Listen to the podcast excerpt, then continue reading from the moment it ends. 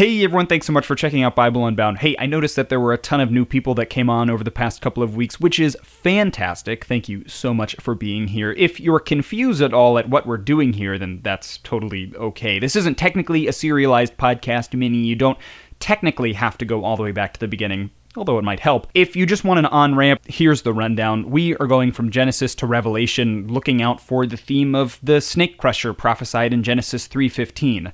God says that from the seed of the woman will come a man to crush the head of the snake. And so we're looking out for the themes in the books of the Old and New Testaments to see just how the snake crusher will come about in the world. And presumably that will be one of our main characters here. So we're holding them up to scrutiny to see their rise and fall and see how they hold up. Either way, here's today's episode.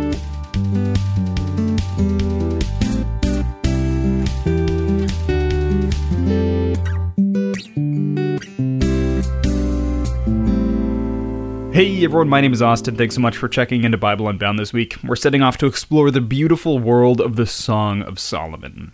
And before that, I'm going to let you guys into one of the most embarrassing moments of my entire life. When someone asks this question, this is the story I give, and I can still remember what the room sounded like, looked like, smelled like as I sat there in my small bodied humiliation. You see, I was small probably around fourth grade when I was sitting in my dad's classroom. My dad was a drama teacher at the K through 12 school that my brothers and I attended, and after school, he held an improv club where all the coolest of the cool high school students would get together and put on high school improv skits. I thought I was the coolest cat on the block as a wee little fourth grader sitting in on this prestigious ceremony of high school improv. There was a game. It was called Hot, Not, or Nerd, and the objective of the game was to guess who was who. Each person within the scene was given a title hot, not, or nerd, and the audience would pick a place and a time. Perhaps it was lunchtime in the Mesozoic era, or maybe the trenches of World War II. Who knew where we were going, but I was strapped in and ready to guess who was playing the hot one, who was playing the not one, and who was the nerd. After the scene took place, my father would hover his hand over the select individual, and the whole classroom would erupt in a cacophony of votes, cheers, whoops, hollers. Most of the time, I was too busy trying to act cool around all the adult high schoolers to vote, or at least voting whatever they said, but there was this one time where I was so certain of who was who that the second my dad's outstretched palm crowned the cranium of the coolest high school girl in the improv club.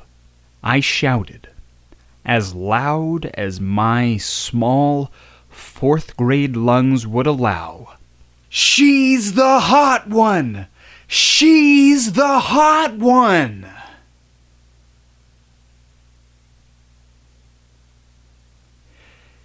It was in that moment where I realized, to my shock and horror, no one else had breathed a word. Dead silence filled the room and my mind as the echoes of my voice bounced off the walls. She's the hot one. Then, the entire classroom erupted in a cacophony of laughter and pointed fingers. The people I admired most in my life doubled over in laughter. I burst into tears and ran into my dad's office. Don't you wish you could have done things differently? I'm sure Adam and Eve do. I'm sure if you asked them decades later, they might have even found the God given humor in the situation, like I do with that story just then. And yes, eventually my dad came in and gave me food, and a bunch of the cool high schoolers came and told me I was cool. Everything was just fine. But at the time, I am certain that Adam and Eve wished they would have done things differently. Shoot, I mean, when I look around at my world today, I wish Adam and Eve had done things differently. It seems to me that the biblical authors felt the same way. There are several instances we get throughout the scriptures of these kind of alternate Adam and Eves who are put in these situations to test whether they would have done things differently or not. Abraham and Sarah, David and Bathsheba, Job and his wife. So we've seen this trope play out a couple of different times in a couple of different ways. There's a man and a woman united together, failing God. Honestly, it sounds like it'd win an Oscar for Best Director, but when we get to the Song of Solomon, or the Song of Songs, we get another alternate Adam and Eve, only this time it's as though they never messed up. The book opens with the line, quote, a song of songs, which is Solomon's.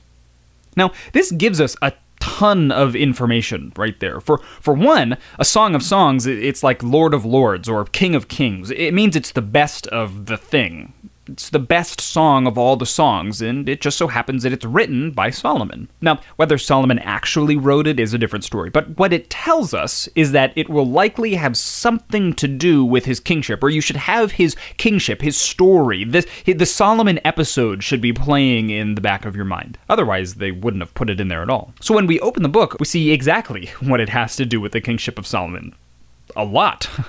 For one, it's lovers' wisdom poetry arranged in this song. For another thing, Solomon was a royal botanist, and we see these allusions to tons and tons of plant imagery, which should place us in the Garden of Eden and also in the temple that Solomon built. Wine, oils, tents, vineyards, pastures, they all reveal themselves as the backdrop for this ancient love poem. Now, love poetry in the ancient world was not uncommon. The Babylonians, the Egyptians, they all had their versions of the Song of Songs that gave wisdom and insight into love and loving. But this one is different, as though it were infused with divine wisdom. As many scholars have come to point out, the characters within the poem, the man and the woman, are pretty distinct reflections of Adam and Eve. And so, if Adam and Eve, then God and Israel. It would seem that the Song of Solomon is not just ancient love poetry, but the beautiful reflection and exaltation of God's love for his people. However, as some scholars have noted, this allegory it breaks down pretty fast when you press into the text. Certainly, the Old Testament authors felt a passionate intimacy with their Creator God, and the New Testament church is described as the bride of Christ. But as we will see, you cannot draw exact lines between those entities and the man and the woman from the book. For example, the man constantly leaves the woman. That would be problematic for most historical Christian theologies. But the overarching themes of the book, how love is a passionate impetus and gives life and saves from death, those are all true of God, his snake crusher, and his relationship to his people. But what I really think the book of the Song of Solomon really shows us about the snake crusher is far more profound than simply God being in love with his people. And that is certainly true. I just think it's honestly way, way deeper than that.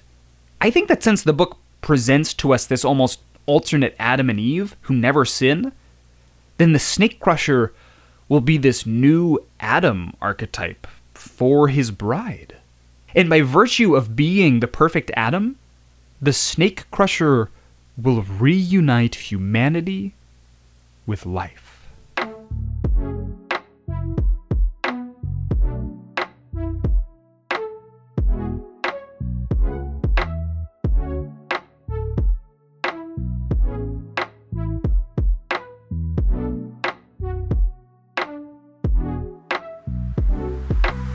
let me tease this out a little bit. So, like always, we should re examine the Garden of Eden narrative. So, Adam Adam, is Hebrew for humanity. And Eve, Eve, is a Hebrew idiom for life. And so when Adam meets Eve, God is introducing humanity to the source of human life. But when Adam and Eve take from the tree of the knowledge of good and evil, what's fractured in the universe is humanity's relationship to life and to God. The question becomes throughout the Bible how do we restore humanity's relationship back to life? Back to God? What would that even look like?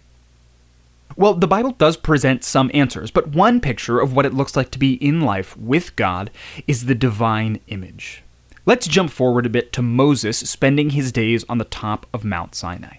When he comes down, his face is glowing. it's kind of weird if you're missing the references. The glowing face thing is referencing the Garden of Eden, and at the beginning of Exodus, Moses encounters a glowing tree, a symbol of the tree of life. So when Moses has his life restored back to God, he begins to glow. The priests also have these shiny, glowing jewels that they wear to symbolize their life in God. It's also important to note that Adam and Eve, they're two halves of the divine image. And when their relationship is fractured, the divine image within humanity, it's not lost, but it is certainly marred. It's dimmed. It is not bright. It is not glowing. And that is how the biblical narrative presents the divine image throughout the text. The divine image is not perfect unless a perfect Adam meets a perfect Eve. And so, when we meet all of these glowing people, we should keep in mind that they are being fully restored to their divine image bearing self. When life is restored back to God, then the full weight of the divine image shows through. And this is exactly what we see happening throughout the book of the Song of Solomon. The man and the woman, they're, they're perfectly in love, but they keep getting separated somehow. Whether the man goes off to battle or the woman falls asleep, the two can't seem to stay close to each other. But when they do come together, it's explosive in in a good way. It's it's this explosion of passion and intimacy and life and goodness, and as we will see later, it's compared to a fiery, glowing, burning flame. So, when the book starts out, it starts out with the two of them meeting. The two characters, the man and the woman, are together in what would seem to be this this garden, this vineyard, with all of these oils and wines and flowers. But then the two are separated. And the woman spends her time adoring her husband while he's away, and while he's away, her love for him grows and deepens. So, when they meet back up again in chapter 4, the poetry becomes, well, erotic, sensual. I mean, it is love poetry, after all. They consummate their marriage, let's say that. It's it is certain to make you blush. But then right away it fades out and they're separated again. And this time, the narrative follows the man who spends his poem adoring the woman. Then they're separated again, but when they come back together for the third time, they spend their time adoring each other in this kind of poetic dance of admiration. Finally, when we get to chapter 8, they're separated for just a short period of time. And here is a key passage where the author defines love for us. It's a, it's a super important and beautiful passage, not just for this book, but for the whole Bible. When they're reunited for the last time, they come together and the book fades out as the scene becomes mm, fiery again. Let's say that.